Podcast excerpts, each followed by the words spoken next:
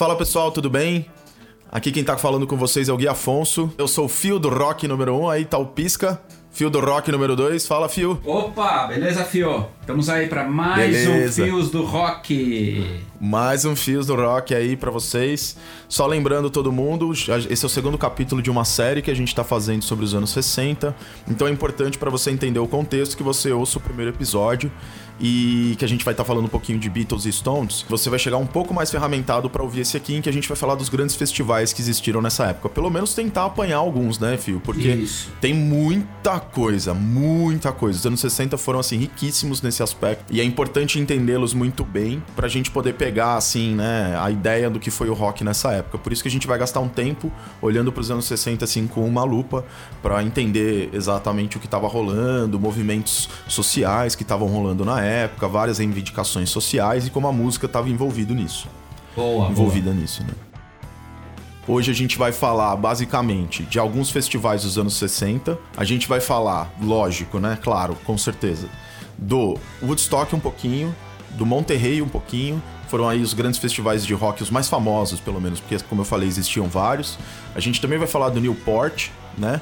Isso. E também vamos falar do Stones at the Park por conta de um link com o prog que a gente vai fazer até nos próximos episódios aí que a gente for apresentar.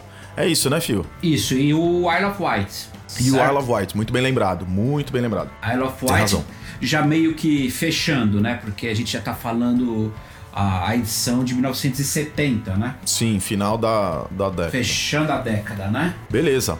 Então, assim, pra gente começar a, a entender essa situação de festival, assim, que a gente tinha nessa época, né? Para colocar em perspectiva. Então a gente vai falar do Newport, do Newport Folk Festival, que talvez seja o primeiro dessa lista que a gente falou agora há pouco. Primeiro, vamos entender os, o, o que era o folk naquela época dos anos 60. Primeiramente, a gente tinha em Newport dois festivais, o Folk e o Jazz Festival. Os dois aconteciam lá, e desses dois festivais nós tínhamos a divisão de estilos que o público gostava. Então você tinha em um festival ali a galera tocando jazz, ou seja, instrumentos de sopro, batera, piano, é... enfim, mais para esse lado. E de um outro lado você tinha ali artistas que eram basicamente artistas solo, que subiam no palco e tocavam a la Bob Dylan, Joan Baez, no caso eles até tocavam juntos, tocavam e cantavam juntos ali em Newport por volta de 63, 64. O Dylan já tinha se apresentado nesse festival folk. Pra gente entender então, a gente tinha nesses festivais grande presença de ativismo político, tá? Nas letras dos caras, quando os caras subiam, principalmente músicos folk, Pete Seeger, o próprio Bob Dylan, enfim, as letras eram assim extremamente de protesto é, contra o governo, contra questões de guerra, por exemplo, a guerra no Vietnã e outras questões, né, do tipo, assim, eram sempre críticas socialmente, desigualdade social, a gente tem que lembrar que os Estados Unidos é um, era um país nessa, ainda é, mas era naquela época um país extremamente, extremamente segregado, ainda existe, mas naquela época existia ainda mais preconceito contra negros, é. principalmente, e a gente tinha nesse festival de, de folk e no festival de jazz, nesses festivais de música, uma grande é, confluência de pessoas de diversas etnias, porque existiam músicos que iam tocar lá e principalmente é, os músicos eram negros, brancos, sei lá, várias descendências possíveis, né? Porque eram músicos, estavam tocando, estavam trabalhando. E isso ajudava a quebrar o estigma da época de segregacionista, principalmente com a juventude. A galera começava a se misturar e a se miscigenar mais e entender que todo mundo é igual, né? É bem interessante isso que você falou, Guilherme. E acho que vem muito a calhar ao momento que estamos vivendo, né? Sim, que, total. O que, que, aconteceu aí no, no, nos Estados Unidos aí na semana passada. George Floyd, né? O George Floyd e desde a morte dele, reflexos aí todos os dias a gente vê nos Estados Unidos é, não só nos Estados Unidos, em outros países também, mas principalmente nos Estados também. Unidos, a, a, os protestos, né? E eu acho que é Sim. legal a gente colocar aqui, né? Porque o rock, Sim. ele sempre foi responsável por tentar diminuir um pouco, né? E quebrar um pouco essa barreira, né? Sempre foi é. mais democrático, né? O rock sempre tem um espaço foi. mais democrático. Exatamente. Então, por exemplo, fazendo uma menção ao, ao episódio da semana passada, é, tanto os Beatles como os Stones são bandas que foram responsáveis favoráveis a trazer a música dos negros pro público branco, né? Então sim, eu acho isso sim. muito importante da gente falar aqui, né? Muito branco americano é, não ouvia música negra porque às vezes ele nem sabia, não chegava na, na para ele aquela música por sim. conta do meio que ele vivia. E essas bandas, por conta da sua alta popularidade, acabaram trazendo. E daí essas pessoas foram atrás, né? De Chuck Berry, de Little Richard. Exatamente, exatamente. Foi aí que as coisas se conheceram, né? Exatamente, é isso. É. Então isso é muito interessante, né? Da gente. Como, como a música e o rock sempre ajudou a quebrar um pouco dessa, dessa barreira. Que infelizmente, né? Ela existe até hoje, né? Sim, infelizmente existe até hoje. Vira e mexe, a gente, a gente tem essas explosões de, de. Por conta de algum fato muito triste, você tem essas, essas explosões de, de atos, de protestos e que, e que acabam gerando é, muita violência, né? Aí, claro, sempre no meio tem, um, tem gente que aproveita para tumultuar, assim, né? Sim, sim. Uma coisa importante de a gente, já falando dessa questão racial e dessa apresentação dos que os brancos fizeram para os próprios brancos das músicas dos negros, a gente teve o fenômeno Elvis, né? Buddy Holly, enfim, Isso. que eram músicos que se apropriaram diretamente de um repertório que era feito ali pelos músicos negros da época para montar, para tocar. Eles tinham, era falado que o Elvis tinha voz de negro, ele canta como um negro, então ele tem aquilo que os brancos não tinham e por isso ele é a cara que a gente vai mostrar para as pessoas, né, e tal. É. Então essas, essas questões são muito complicadas assim nesse universo. E é legal entender os anos 60 como, sei lá, uma tentativa social da juventude de tentar mudar um pouco do status quo, fazendo os Estados Unidos jogando na, jogando na cara dos Estados Unidos por meio de suas músicas, da sua arte, enfim, da sua expressão, enfim jogando na cara da galera do establishment, assim, né? De que coisa, as coisas precisavam mudar. Importante a gente entender realmente essa conexão. E também, agora, é, citando essa questão dos protestos recentes sobre a, a morte do George Floyd, mais do que, do que evidente, né? Essa questão racial ainda está presente, ela não foi embora, ela não vai embora de uma, de, de uma hora para outra, que é uma pena, enfim. É, os, os Estados Unidos ainda tem muitas discussões raciais a resolverem, assim como o Brasil tem também. É uma pena a gente estar tá vivendo isso sei lá, 2020, né? Um problemão, assim. É, uma grande pena, uma grande pena. Mas eu acho que a música é uma arte que, que ela proporciona, né? A gente justamente Sim. falar sobre isso e tentar mostrar para as pessoas que não existe separação, né? Que são todos iguais, né? Eu acho que a música ela mostra o quanto as pessoas não devem ser qualificadas ou separadas por conta de da sua cor, né? E as pessoas são todas iguais. E, e eu acho que a arte ela retrata isso muito bem, né? A genialidade que as pessoas possuem, né? Independente da sua crença, da sua raça, né? Da sua origem, né? Exatamente, exatamente. É legal como, como as coisas se conectam tanto, né? A questão social com a questão musical, elas sempre estão muito intrínsecas, assim. Isso. E é importante entender que nessa época dos anos 60 é quando isso começou a tomar muito espaço à força mesmo, né? É. Como se a música dos negros americanos não, não dá mais para conter esse ritmo, né? Como, é. como o Estado branco não dá mais para conter. Coisa é. explodiu. De uma hora para outra explodiu. Se tornou muito mais é, democrática nesse sentido, né? Porque aí as pessoas foram buscar essas referências da música negra. Aí surgem também os revivals dos grandes bluesmen, assim, por parte de, de ingleses, como Clapton, por exemplo, Isso. Jimmy Page. Então, e, e, isso devolvido aos americanos, e essas referências vêm junto. Tipo, Clapton falando, não, peguei de lá, tá ali, ó, minha referência é aquele cara. E o Jimmy Page a mesma coisa, ó, minha referência é o blues de vocês aí, dos negros americanos, né? É daí que eu tô tirando boa parte do que eu faço, assim. É, é legal essa, esse espaço de democracia que o rock propõe, que a arte propõe como um todo, né? Isso, exatamente. Eu acho que o, o mais importante é isso, né? A gente pensar a música como um espaço de democracia. Exato, exato.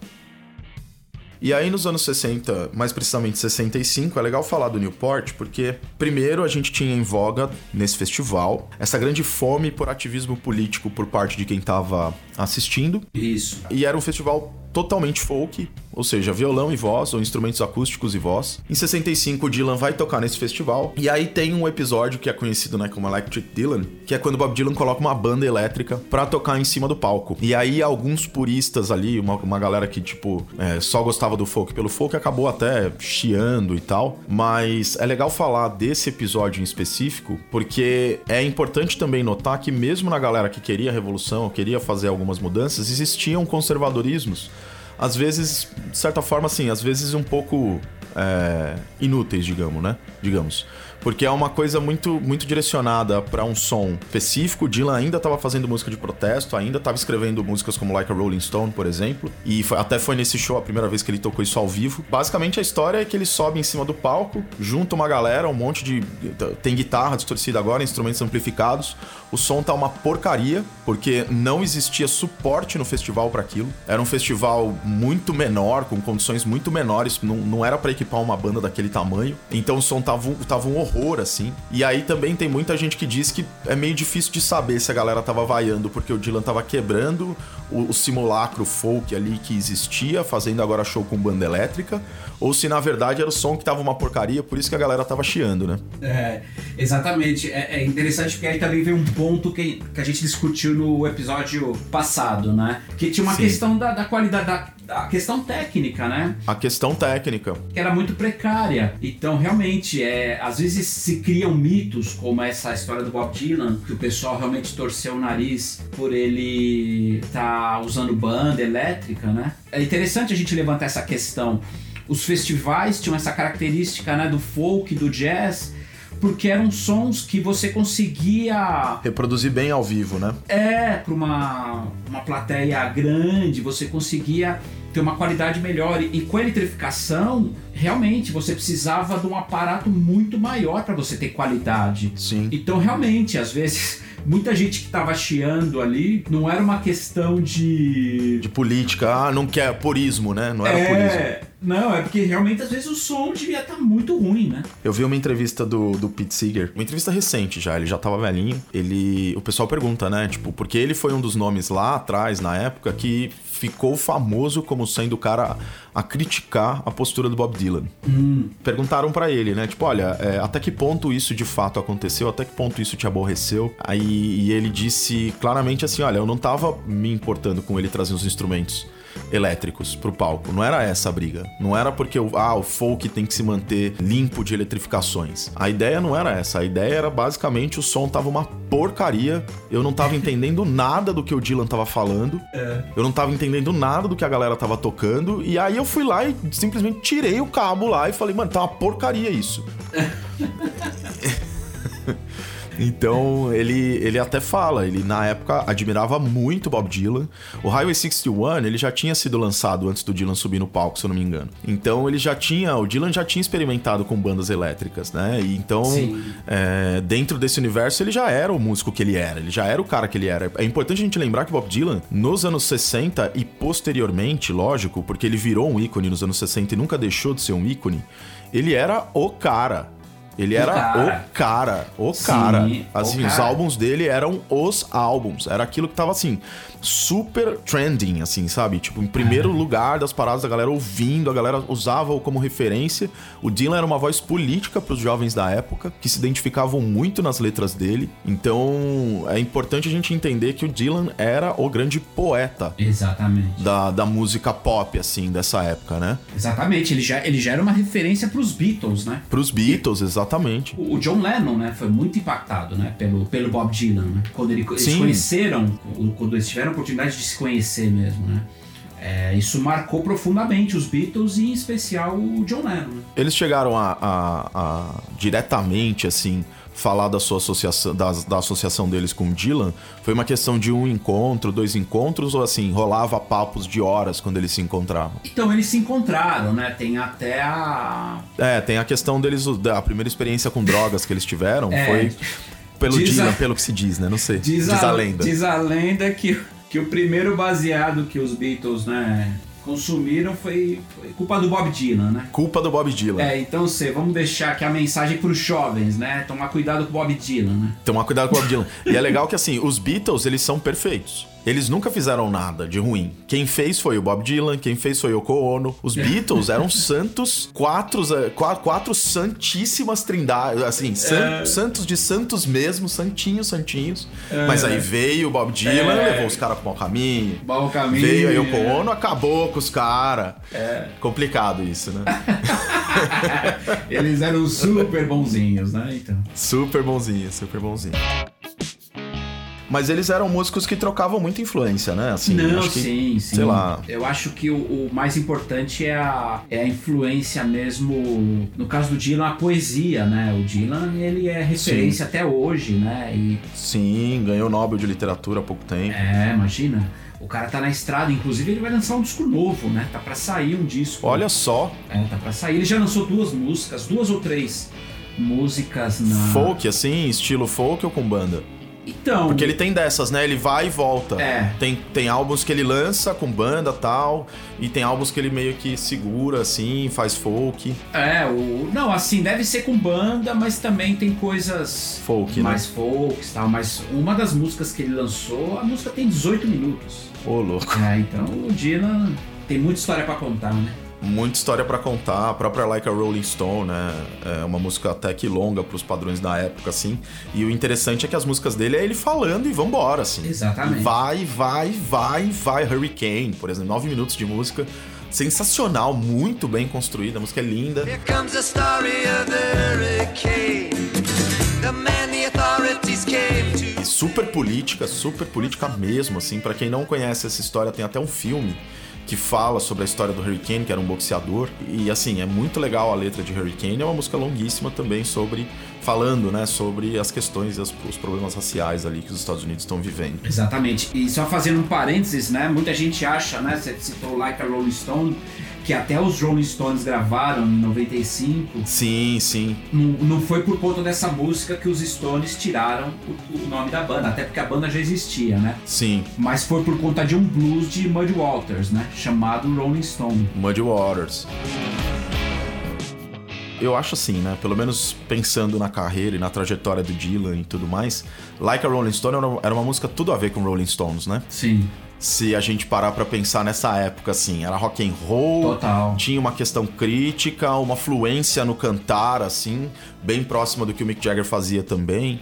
Então é uma música bem cara de Stones, assim, né? Foi legal. O cover deles é muito legal, assim, É. quando eles fazem o cover de Like a Rolling Stone. Finalmente, dá tudo certo, assim, cai certinho, né? Exatamente, casa perfeitamente. né? Mas então, aí a gente tem, nesse momento do Dylan como referência poética, ele subindo lá em cima do palco no Newport, fazendo a apresentação que ele fez. E Isso. aí, assim, a gente tem talvez a inauguração, eu diria, de uma banda de rock tocando em cima de um palco para uma audiência tão grande assim, né? Antes disso a gente não tinha tido essa experiência de fato. E ali a gente tinha sim, era a banda do Paul Butterfield, que foi a banda a backing band assim do Dylan. Então a gente tinha ali de fato, ah, legal, agora temos, né, um parâmetro aí. Um cara que subiu no palco, falou o que ele falou, tocou com uma banda de rock nesse festival de Newport e meio que, entre aspas, quebrou o paradigma ali do festival, abrindo as portas para mais gente fazer esse tipo de coisa. Isso. É, e lembrando, né? A banda que vai se. vai acabar se formando mesmo, né? Como a. que era a banda que acompanhava o Dylan, depois virou o que seria o The Band.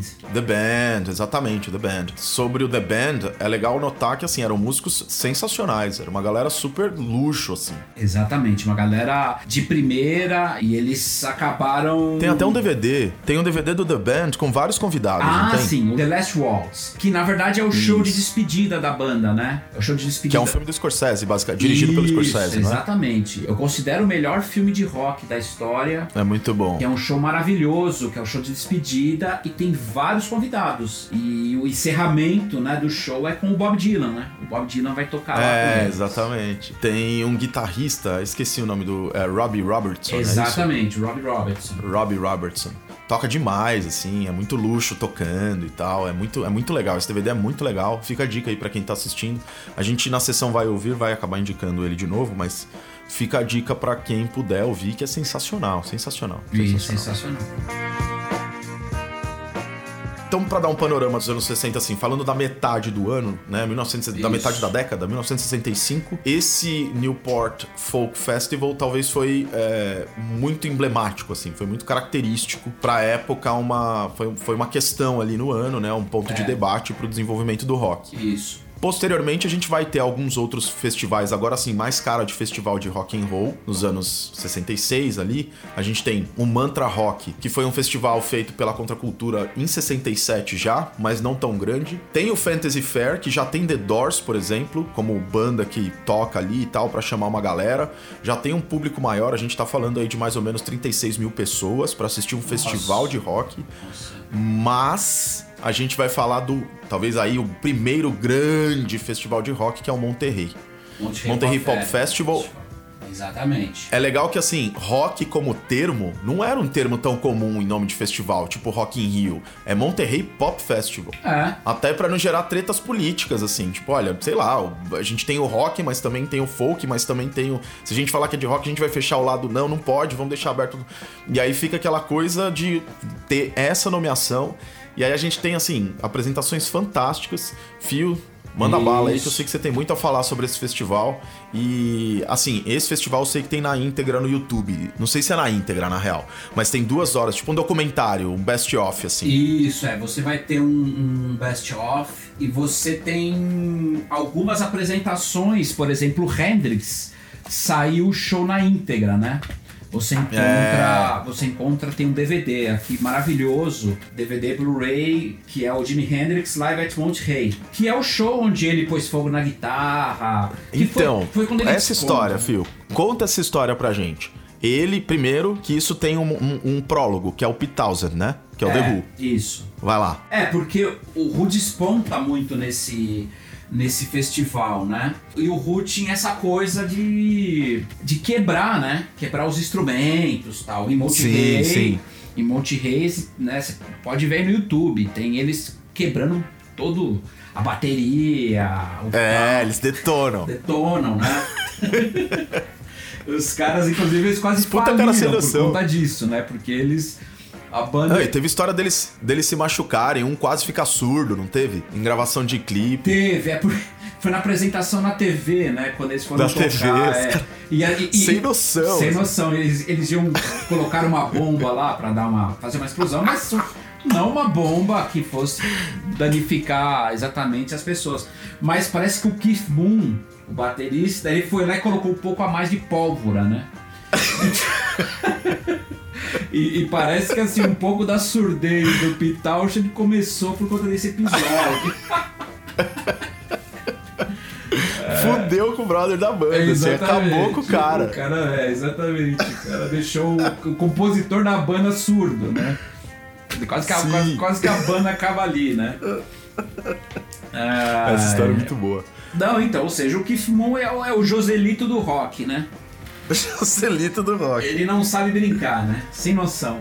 Sem noção, mas ou seja, então voltando ao Monte Rei, olha que interessante, né? Porque eles tocaram na mesma noite, né? O Who É. e o Hendrix. Olha que interessante aqui, só fazendo uma, um parênteses. Nessa mesma noite, o Ravi Shankar tocou. É, olha isso. Esse festival é sensacional. Sensacional, né? Olha isso, olha isso. O cara, poxa vida. Ravi Shankar, pra quem não sabe, músico indiano, é o pai da Nora Jones, né? Isso, pai da Nora Jones. Ele é talvez o, o grande nome, o primeiro nome, o primeiro grande nome da música indiana a chegar a aportar nos Estados Unidos e tocar em festival e tal. É, isso, isso. É um cara muito grande, muito grande. Grande ídolo né, de George Harrison, né? Sim, exatamente. Mudou, mudou a exatamente. cabeça do, do George Harrison e tal. Então você vê, na mesma noite que foi a, o dia o 18 de junho, você tem o Ravi Shankar e você vai ter, além de outras bandas, você vai ter o Who, que quebrou tudo ali, os instrumentos. E o Hendrix Destruiu quando, tudo. Destruiu tudo. E o Hendrix, quando toca, põe fogo na guitarra. né? É. que virou, né, assim, é, acabou sendo emblemático, né, essa cena do Hendrix pondo fogo na guitarra, quebrando a guitarra, Nossa, demais, demais. demais, né? O show do Hendrix, ele tem o DVD com a apresentação na, na íntegra, né? Sim. Então, é, isso já fica a dica aqui, né, uma indicação, que é o show de Hendrix em Monte Rey, né? Boa. A apresentação do The Who tem também. Só pra galera que quiser ir assistir e ver a destruição de um contra a destruição do outro, assim. Tem, a, a- o Ru, eu não sei se você vai encontrar o show todo na íntegra, mas A quebradeira tem. a quebradeira tem, pode procurar que tem. Boa. que é a hora que eles estão é, no meio de My Generation e tal. E daí você tem a quebradeira toda, né? Boa. Então, mas ou seja, pegando um gancho no que você falou, né? Ou seja, os festivais, né, que tinham essa característica do folk, do jazz, eles começam, né, ter essa coisa do de englobar, né, mesmo, Sim. é o, a música popular, o que eles chamavam de música popular, Música né? popular, exatamente. Mas muito interessante porque um festival como esse você tinha o Ravi Shankar, né, a música indiana, e você tinha Who, você tinha Hendrix, Mamas and Papas. Então é sensacional, né? É interessante a gente falar como o- a característica, acho que a- as, a caracteri- uma das características dos festivais é justamente a você ter uma variedade, né? Sim, sim. você ter apresentar outras coisas. Então, às vezes o pessoal fica reclamando muito por conta de ah, nesse festival, tal. É. Tudo bem que às vezes você tem rótulos, né? Sim. Você pega um festival como o Wacken, É, né? claro, um embaçado. festival de metal, você não, claro, o festival é pra isso. Mas no caso do Rock in Rio, ele é um festival que ele sempre desde a primeira edição Buscou abranger, né? Ser eclético. Busca abranger, claro, é. É que, claro, como o festival tem no título o rock, as pessoas vão acabar chiando. Mas voltando ali nos anos 60, o Monte Rei tinha essa coisa já de englobar, né? Sim. Englobar uma vários estilos, né? O que era muito legal, porque trazia para a juventude, para as pessoas, vários, várias opções, né? Sim. Você vê como a música poderia ser muito, muito mais ampla, né? É, e é interessante isso que você falou, né? Pra galera aí que realmente tem preconceito musical, nos anos 60 isso não existia, até porque tudo meio que fazia parte de tudo e tudo existia. A gente tinha uma confluência ali, estavam os, os, os primeiros rótulos estavam explodindo, e por mais que existisse um certo conservadorismo, como eram os primeiros rótulos e nada estava muito definido, as linhas eram muito turvas ainda. A galera não sabia exatamente aonde terminava um e começava o outro. Então, um cara que talvez não se visse tão rock and roll assim, mas tinha uma banda ali atrás, as pessoas olhavam e falavam: "Não, isso é rock, tem uma banda ali e tal". Então existem algumas questões também em relação aos rótulos, né? Tinha muita coisa diferente. Como a gente falou, Ravi Shankar, é, entre headliners do Monterrey, a gente tem Grateful Dead, a gente tem Jimi Hendrix, a gente tem The Who, a gente tem Janis Joplin, a gente tem Otis Redding. Otis Redding, gente, é um cara do soul. Ele não é um cara do rock and roll. Exato. Ele vem do soul americano ali. E ele é o nome da Motown até e tal. E ele é um cara que tá lá no festival junto, Mamas and the Papas, como você falou, que também não são a banda mais rock and roll do universo. E todo mundo assistiu, assim, todo mundo colou, todo mundo foi e tal. É legal entender o Monterrey dessa forma. Exatamente. E, e assim como o Monte Rei, você vai ter depois o, o Atlanta Pop Festival, Sim. né? Né? Que o Hendrix também tocou nesse festival tal, né? Sim. Mas dando sequência, né, Guilherme? Ou seja, o Monte Rei foi o primeiro grande festival, assim. Juntar várias bandas, vê- vários headliners, foram três dias. Três dias. Ele tinha todas essas características, assim, né? Isso, isso. Beleza, Monterrey, então a gente consegue, conseguiu estabelecer como talvez aí o primeiro grande festival que vai é, incentivar outros grandes festivais. Em 68 já, a gente já tem o Summerfest, que também já tem uma proposta eclética, um festival enorme e tal. Acho que ganhou Guinness aí de maior festival, não dessa época, claro, mas atualmente, 99, 2000 aí. A gente tem também o Isle of Wight, que é um festival emblemático. Eu vou te perguntar, Fio, nesse festival, aliás, um pouquinho antes desse festival, tem um festival importante a gente falar, antes do Woodstock também. Não é bem um festival, né? Mas é o show dos Stones no Hyde Park que eu queria falar um pouco. Isso. Porque esse show especificamente é o show onde a gente tem a apresentação do King Crimson. E ele é um show que acontece um pouquinho antes do Woodstock, certo? Isso, exatamente. Exatamente. Acontece em 69 também, na Inglaterra. Isso. Mas é legal pra gente entender como estão surgindo as coisas, como as coisas estão acontecendo. Pra gente usar mais ou menos a mesma época, né? Woodstock também é de 69, rola nos Estados Unidos. No Woodstock a gente vai ter Joe Cocker, a gente vai ter Hendrix, a gente vai ter, ainda que existam é, representantes ali de rock progressivo e tal, tem uma questão de músicos americanos aparecendo, então tem muitas bandas e muitos artistas americanos ali fazendo um som mais americano, mais puxado pro blues, talvez puxa, um pouco puxado pro jazz.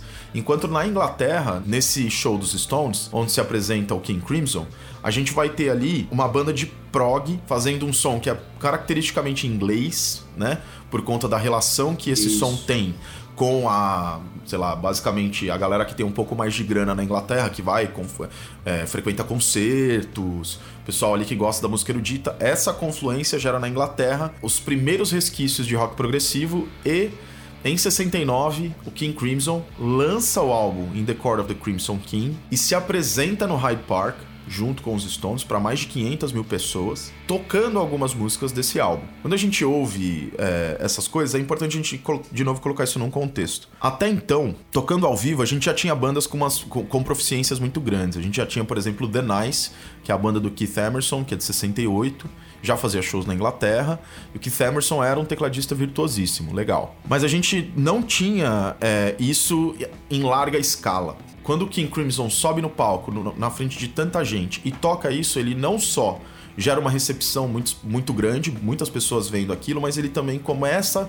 a gerar influências. Então, bandas que estavam tentando entender ainda o que era a psicodelia, o que estava acontecendo no final dos anos 60 musicalmente, olharam para aquilo e tiveram agora um norte. Isso. Porque agora era possível olhar para uma banda que fez um álbum conceitual, tocou esse álbum na frente das pessoas com uma proficiência técnica perfeita e um som bem feito. Então a gente teve uma melhora na qualidade do som pela melhora dos músicos que tocavam aquele som.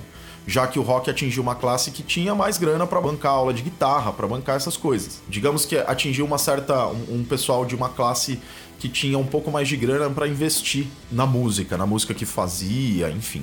E é legal observar nesse show, quando King Crimson toca as músicas, principalmente The Court of the Crimson King, que tem uma sessão interna ali do meio super difícil e tudo mais, mostram para essa galera dos anos 60, do final dos anos 60, que olha, é possível sim, mano, dá para fazer um som do caramba.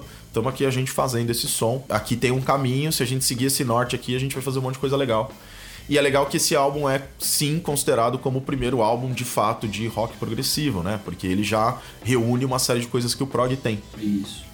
Claro, o Monterrey aconteceu antes, É. mas os, os eventos nos Estados Unidos que propiciaram é, o desenvolvimento das bandas de blues e as bandas de improvisação e psicodelia como Grateful Dead, quando eles acontecem no Reino Unido, eles abrem espaço para o rock progressivo. Isso. Então são é por meio dos festivais que esses sons mais, é, mais regionais e talvez mais internos é, de cada região e tudo mais, mais específicos dos Estados Unidos ou da Inglaterra, é nesses festivais que essas bandas vão aparecer e vão gerar ali uma espécie, vão, vão ditar ali uma espécie de norte. Olha, o, o som da nossa geração dentro da- desse espaço aqui, Estados Unidos, esse é o caminho. O som da nossa geração dentro desse espaço aqui, Inglaterra, esse é o caminho.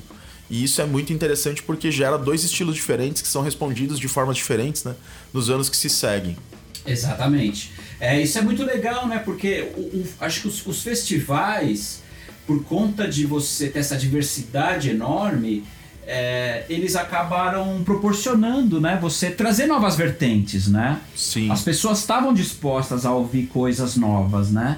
Então, como a gente citou é, o Ravi Shankar, né, com a música indiana, então isso é legal. Então você vê uma banda como King Crimson, né, acabou sendo ali o estupim do que seria o rock progressivo, do que iria dominar a década seguinte dos anos 70, né? Sim. Então você vê os festivais, eles, eles tinham essa característica de trazer novidades, de trazer. é, de apostar em coisas novas, né? Isso era muito legal. Sim, sim. Sempre teve as, as atrações de abertura, né? É. É, as bandas que estavam lá pra abrir pros headliners e tal. E isso era muito legal quando essas bandas eram escolhidas pensando ali em bandas que estavam começando, né? Isso. é uma, uma, uma prática que começou lá e acontece até hoje em dia. Se a gente for pro Lollapalooza, as bandas que tocam no início do evento, né? Geralmente são bandas bem menores e tal. Isso. E então isso é muito bacana, pois preserva essa ideia de tipo, olha, a gente tem que dar espaço pros sons mais novos, a gente tem que dar espaço pra galera nova aparecer, pra coisa não morrer, Isso. Pra um puxar o outro. Isso é, é muito interessante, né? Dando sequência, né, Guilherme? Que você falou do King Crimson, eu acho que vai ter no, no Isle of Wight de 1970, que a gente vai ter né, a estreia do Lake and Palmer, que acabou ficando emblemática essa estreia. Sim. Você tem a apresentação do Jethro Tull e você tem o Miles Davis, né? O Isle of Wight é um festival muito, muito específico, né? Brasileiros tocaram lá, inclusive, Caetano e Gil. Ah, bem lembrado, exatamente. Eles estavam exilados, né? Estavam exilados e eles tocaram no festival. Tocando no festival. Que o Isle of Wight é assim, ele talvez. Ali, ali a gente tem também a Miles Electric Band, né? Já tem É. Keith Jarrett no piano, tocando piano elétrico. O Ayrton Moreira tá com o Miles É, nessa, nesse ao vivo. Brasileiro, é. o Brasileiro, Ayrton Moreira, que tocou com Return to Forever, tocou com uma série de bandas aí, uma mó galera, tocou com o Miles Davis também. Ele tá na percussão e é muito legal ver o show. Porque é um transe, assim, né? O show do Miles. É. aquela coisa de meia hora, sei lá quanto tempo exatamente de improvisação e o Call It Anything, né? Pra contar a história É. bonitinho. O Miles tá pra se apresentar nesse show e ele precisa passar o set list pra galera, né? Pro pessoal saber o que que, né, qual o que que eles vão tocar e tal, mas ele não passa nada. A banda sobe no palco e toca durante meia hora. E é uma grande improvisação, de meia hora em grupo ali. Todo mundo improvisando e fritando e tal. E quando termina, um repórter pergunta, né, pra ele, como é o nome disso que você tocou? E ele fala, ah, call it anything, dá o nome de qualquer coisa, não tem, não tem nome. E é muito legal isso, assim, é muito interessante. E o Miles é importante pra quem não conhece muito bem a história do Miles. O Miles foi o grande, o grande nome do jazz por um grande espaço, assim, talvez umas três décadas aí, em que ele ditava tendências. Então, por exemplo, o jazz tá no, tá no bebop, ele tem a ideia de, ah, não, vamos tirar isso, vamos mudar, vamos ir para um outro caminho. E aí ele faz o In a Silent Way, que inaugura um estilo diferente de jazz ali, que é um jazz mais quiet, mais, né, mais tranquilo. Ele também é o cara que desponta no fusion, trazendo pra banda dele guitarristas, é, instrumentos eletrificados e tal, para poder tocar com ele ali e fazer uma sonoridade específica. Então ele também desponta nesse sentido. E é legal ver ele nesse festival, porque dá também uma credibilidade maior ainda, né, pro festival. O festival fica ali com vários estilos ao mesmo tempo, uma galera tocando um monte de coisa diferente, abrangendo todo um, um lado, assim, de, de estilos, né? Uma galera que toca jazz, uma galera que toca rock and roll, uma galera... Tá todo mundo lá. Isso é bem legal, né, cara? E no Isle of Wight também, né, teve a estreia do Emerson Lake and Palmer, certo? A estreia do Emerson Lake and Palmer já era a estreia do que eles chamavam de um supergrupo, né? Sim. Os músicos já vinham de bandas conhecidas, até você citou, né? O Keith Emerson. O Greg Lake, né? Sim. Tava no King Crimson, né? Tava no King Crimson, o vocal. Ele, ele é o vocal do- dos primeiros, acho, dois álbuns do King Crimson, ou do primeiro álbum. É. Não tenho certeza se é só o primeiro. Mas sim, ele era do King Crimson. E o Cal Palmer. É, que era do Praise the World of Arthur Brown. Então, os músicos já, né, já eram músicos de nome e se juntaram no que ficou conhecido como um supergrupo, né? Sim. Que já vinha, né? O primeiro grande supergrupo é o Cream, né? Do, do Eric Clapton, Jack Bruce e Ginger Baker. Mas o, o, o Emerson and Palmer tem essa, esse peso, né? Por isso, tanto é que eles estreiam num festival de grande porte, né? Num, Sim. um festival, o Isle of Wight de 1970, né? Isso está registrado num, num belo DVD. Tem esse show e eles falam de como a banda surgiu, né? Sim. Então é bem bacana, né? Um DVD chamado The Birth of, of a Band, Isle of Wight Festival, Legal, né? de 1970, legal, legal. né? Já fica a dica aqui também, né? E você vai ter Jethro Tull, The Who, né? Who tocando o tocou Tommy. também. É, o, o Who tocou, tocou no, no Wild of White de 69 e de 70. É que de 70 eles, eles já chegam como. Eles já chegam como dos headliners, né? Apresentando o Tommy, né? Ao vivo. E o Hendrix também, né? Sim, Também se apresenta nessa edição de 1970, né? sim. Então é interessante. Só fazer um parênteses aqui, Guilherme, que você citou, né? Os brasileiros, Caetano, Gil, que estavam exilados na época em Londres. É, durante muitos anos se falou dessa participação deles no Isle of Wight, mas não se tinha registro, né? Ah, Então muita gente às vezes. é, tinha gente que achava que era meio lenda, é, tinha gente que falava tal, mas é, existe um documentário chamado Tropicalia que é muito interessante, que ele fala do movimento e tal. E eles conseguiram as imagens dessa participação. Olha que legal. É, então nesse documentário a gente tem ali a participação e eles são apresentados como um grupo de músicos brasileiros que estavam exilados é, por conta da política do país deles. E daí você tem, os caras vão lá, estendem a bandeira Sim, sim. e fazem um som, né? É, fazem um som, isso é muito interessante. E no show do Miles Davis, a gente vê o Gilberto Gil, né? Sim. Gilberto Gil Isso é muito aparece. legal, isso é muito legal, é muito legal. Tem o é, Miles Electric, né? Que é o Miles álbum, Electric. que é o DVD que retrata, tem esse show na íntegra. Isso. É muito legal. Esse DVD é uma é maravilhoso assim. E é legal que aparece lá Gilberto Gil. E de Gilberto fato, ali, eles tocaram, né? Eles não tocaram nos principais dias do festival, OK? Eles não foram headliners, OK? Não, é, Mas no primeiro dia do festival eles estavam lá e fizeram um som, sim. No, no segundo dia do festival, aliás, eles fizeram um som. E aí tocou Supertramp, por exemplo, pra dar um exemplo de uma banda que tocou na mesmo, no mesmo dia que eles. Supertramp tinha acabado de começar, eles tocaram no mesmo dia que Gil e Caetano. A gente também teve presença no dos anos 70, aí já tinha, né, o Emerson Lake and Palmer, que a gente citou, de banda de rock progressivo. O Procol Harum, que é uma banda que começa o prog, lá atrás também tocou. Moody Blues, que é também uma banda específica de prog, assim, um prog, um prog bem específico. É legal sacar que esse festival ele já tava abraçando o prog, assim, né? O prog já era uma, uma, uma tendência nessa época. Isso, exatamente. Exatamente. Dando continuidade ao Hyde Park ali, que foi onde saiu o King Crimson, né? Esse festival ele meio que dá, dá continuidade a isso, assim. Isso é muito interessante. Bom, eu acho que do Isle of Wight é isso, né, filho? Sim, é isso, é isso. É Acho que a isso, gente conseguiu né? dar um panorama legal de vários festivais e vai ficar faltando um que não dá pra falar no- nesse episódio, porque a gente vai se estender durante muito tempo, que é o Woodstock. Isso, é. Pra quem sentiu falta nesse episódio do Woodstock, vamos lá. A gente vai fazer um episódio específico sobre Woodstock, que vai ser o próximo. Boa. E aí a gente vai focar nesse festival. Então a gente vai contar histórias sobre o festival, nós vamos indicar shows do Woodstock que as pessoas devem assistir, tá bom? A gente sabe que o Woodstock teve mais de uma edição, mas a gente vai falar especificamente, é claro, da edição de 69. Então não se preocupe que ele vai ser tratado por nós aqui com muito carinho, muito cuidado é, no próximo episódio. E pra assim, pra gente, pra gente já caminhar pro encerramento então dos anos 60 dentro dos festivais de rock, pra ficar a mensagem pra galera, né? Acho que a grande mensagem que fica é: Bob Dylan coloca uma banda de rock em cima do palco, ele abre uma porta. Isso. Monterrey acontece, abre outra porta. Aí acontece o Woodstock, abre outra porta. Aí acontece o Wild of White, abre outra porta. O Stones at the Park, abre outra porta. Então a gente tá vendo é, tendências se formarem no rock and roll por meio desses festivais. São movimentos grandes que acontecem nesses festivais que vão apontando bandas que vão surgindo, é, estilos que vão surgindo. E isso talvez seja o mais interessante, perceber que a mudança do rock é orgânica, ela não se dá de forma assim autoritária ou de cima pra baixo ou uma banda que determina pra onde todo mundo deve seguir. Não, é orgânico. As bandas vão subindo no palco, as bandas vão se expressando, elas vão influenciando outras pessoas que criam outras bandas que sobem no palco, se expressam, influenciam outras pessoas é um movimento bem orgânico e bem direto, assim, né?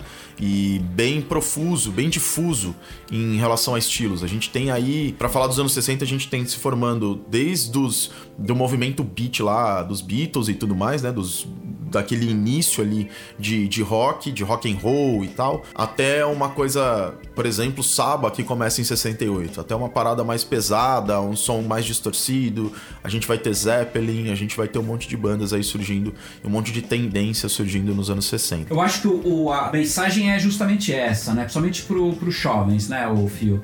Pros jovens, sim. Que é estar com o ouvido aberto pra coisas novas, né? Sim, sim. Então isso é bem legal, né? O pessoal que tá começando a trabalhar com composição, a gente tem visto isso agora, né? Sim. Lá na school, inclusive. Sim. Então é legal, porque eu acho que é interessante pro pessoal novo ter a mente aberta, né? Sim. Ou seja, naquela época dos festivais, as pessoas iam um festival pra ouvir coisas novas, né? Não é que ela ia lá Exatamente. pra ouvir que ela queria ou que ela já estava acostumada, não. Ela ia pra justamente conhecer alguma coisa nova. Imagina se presenciar o Miles Davis, né? O cara Exatamente. criando uma música, né? O cara fazendo uma sessão Exatamente. de improviso, né? Sim. Então as pessoas estavam dispostas a isso, né? Sim. Isso é, é muito legal. Tudo bem que a gente pode entrar aqui, tem aquela questão da contracultura, das drogas, do ácido, mas isso é uma outra questão. Claro que muita gente que tava ali não tava só pela música, era uma série de coisas. Tinha inclusive a questão política,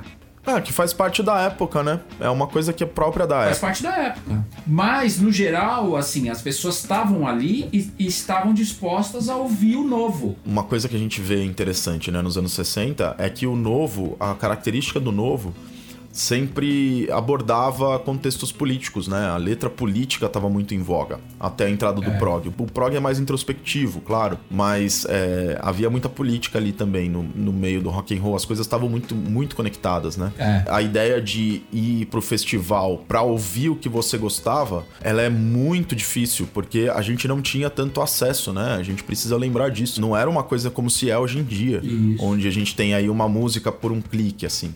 Imagina pro cara que tava indo assistir, pro cara que foi pro Woodstock, ele devia conhecer quantas bandas dali, quantos álbuns das bandas que estavam ali ele ouviu, em média, né? É, então. Então não, se, não existia esse acesso, a coisa não era tão acessível assim, mesmo nos Estados Unidos. Então é importante a gente ter essa noção, assim, né? Que esse distanciamento, pra gente não ser anacrônico. Naquela época a galera, meu, era outra vibe, a galera se, relacionava com música de uma outra forma. Tava muito mais aberto à novidade, né? é, ali. O cara ia no festival e descobria uma banda nova. Exato. E a partir dali ele ia começar seguir essa banda, ou comprar o álbum da banda, ou o que seja, né? Pensando no festival dessa forma, ele era, na real, uma grande descoberta, né? Porque se a gente fosse pensar assim, o cara que era fã de Hendrix, será que nessa época o cara tinha acesso a tudo que o Hendrix fez? Creio que não. Então, na hora que ele ia pro festival, ele mesmo descobriu umas músicas do Hendrix, assim, tipo, pô, essa eu não conhecia. É. Olha aí que da hora. Ele ia conhecer a banda que ele gostava, ele ia conhecer bandas novas, ele ia conhecer gente diferente, ele ia ter experiências novas. Os festivais, eles guardavam muito disso, né? Dessas, dessas experiências e de conhecer as pessoas e de lidar com estilos diferentes e tudo mais. É. É, isso é muito legal, muito legal mesmo, assim. É muito bom de ver.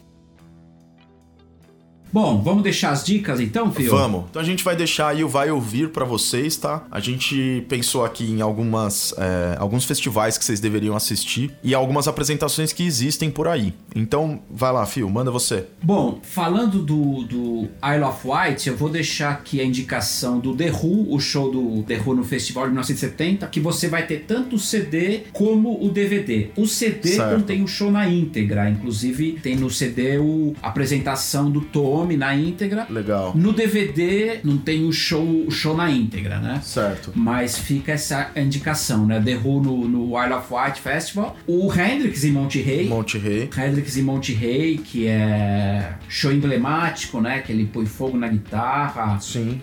E, o, e eu vou deixar também a dica aqui também do Emerson Lake Palmer. A estreia deles, né? Esse belo DVD, que é o Isle of Wight Festival, né? Sim. Que é o Birth of a Band, né? Sim. O nascimento de uma banda. Então essas são as dicas. Vou deixar pra galera também. Primeiro, a gente falou do Newport. É, fica essa, essa dica do No Direction Home do Dylan. E aí, ele, nesse filme, ele retrata bem esse período, que é muito legal, é um ótimo filme mesmo. Além desses, fica a dica do Stones at the Park, pra galera assistir, não só pelo show dos Stones, pra entender também um pouco do episódio anterior aqui do podcast, também pra ver um pedaço da apresentação do King Crimson. Essa apresentação tá disponível no YouTube. Então, pra gente ter uma ideia ali de como era e tal, a sonoridade como tava, o som tava realmente bom, assim, pra um show daquela época, né? Então é muito legal de assistir. Então fica a dica do documentário do Dylan, No Direction Home, e do Stones at the Park. Ah, Fio, você tinha falado do Miles, deixa a dica daquele documentário do Miles Ah, também. sim, pessoal. verdade.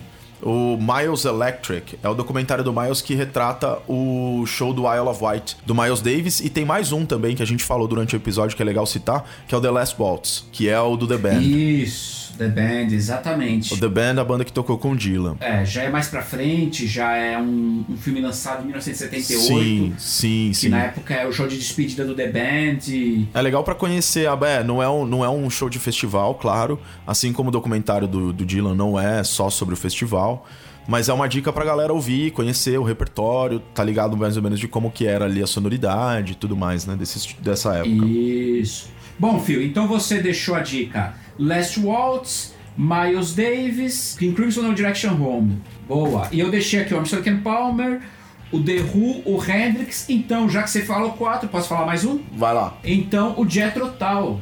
Jethro Tull. Nothing's Easy, que é o show do Jethro Tull no Isle of Wight de 1970.